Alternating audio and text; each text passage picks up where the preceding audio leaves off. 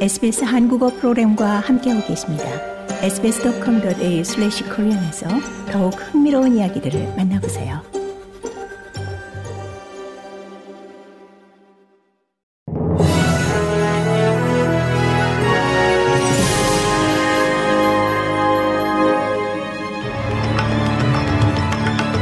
(2024년 2월 27일) 화요일 아침 SBS 한국어 간추린 주요 뉴스입니다.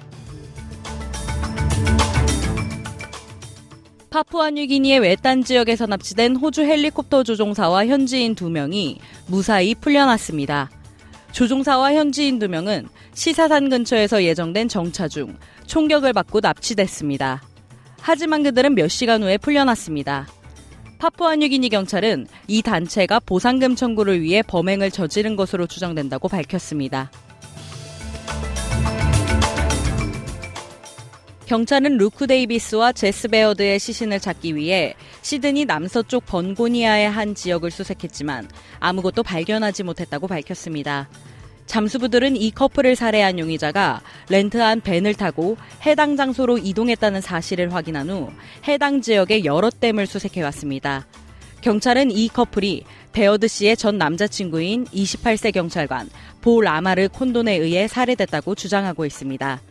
그는 두 건의 살인 혐의로 기소됐으며 경찰은 그가 변호사의 조언에 따라 수사에 협조하지 않고 있다고 밝혔습니다.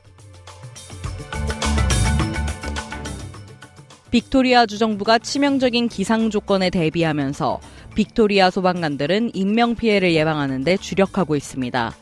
내일인 28일 위메라 지역의 화재 위험 등급이 심각에서 재난 수준으로 격상됐으며 이번 주 중반까지 빅토리아의 9개 지역 중 6개 지역에서 극심한 화재 위험이 예보됐습니다.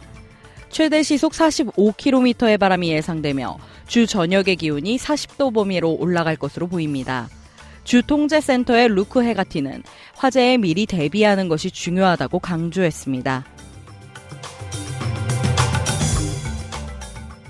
지속 가능한 농업 연구에 대한 5천만 달러 투자의 일환으로 올 여름 호주 최초의 수소 트랙터가 출시될 전망입니다. 이 트랙터는 유럽에서 조달되며 찰스 스터트 대학교와 산학 협력하에 호주 현지에서 테스트될 예정입니다. 이 트랙터는 다양한 규제 요건을 충족해야 하며 호주에는 수소 연료 충전소가 부족하기 때문에 수소 연료 공급에 대한 연구가 진행될 예정입니다. 스터트 대학은 농부들이 토양의 품질을 개선하고 농장 내 온실가스 배출을 줄일 수 있도록 지원할 수 있기를 희망한다고 밝혔습니다. 고국에선 전공의들이 집단 사직한 지 일주일이 넘어섰습니다. 정부가 공공의료기관을 동원해 의료 공백을 메우려 하고 있지만 사태가 장기화하면서 한계에 부딪히고 있습니다.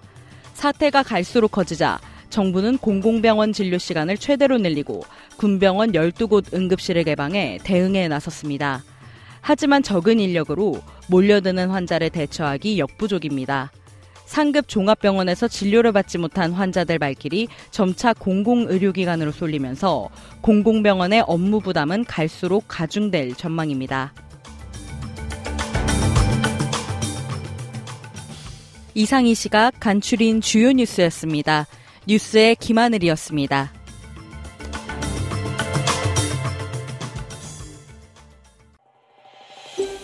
더 많은 이야기가 궁금하신가요? 애플 포드캐스트, 구글 포드캐스트, 스포티파이 또는 여러분의 포드캐스트를 통해 만나보세요.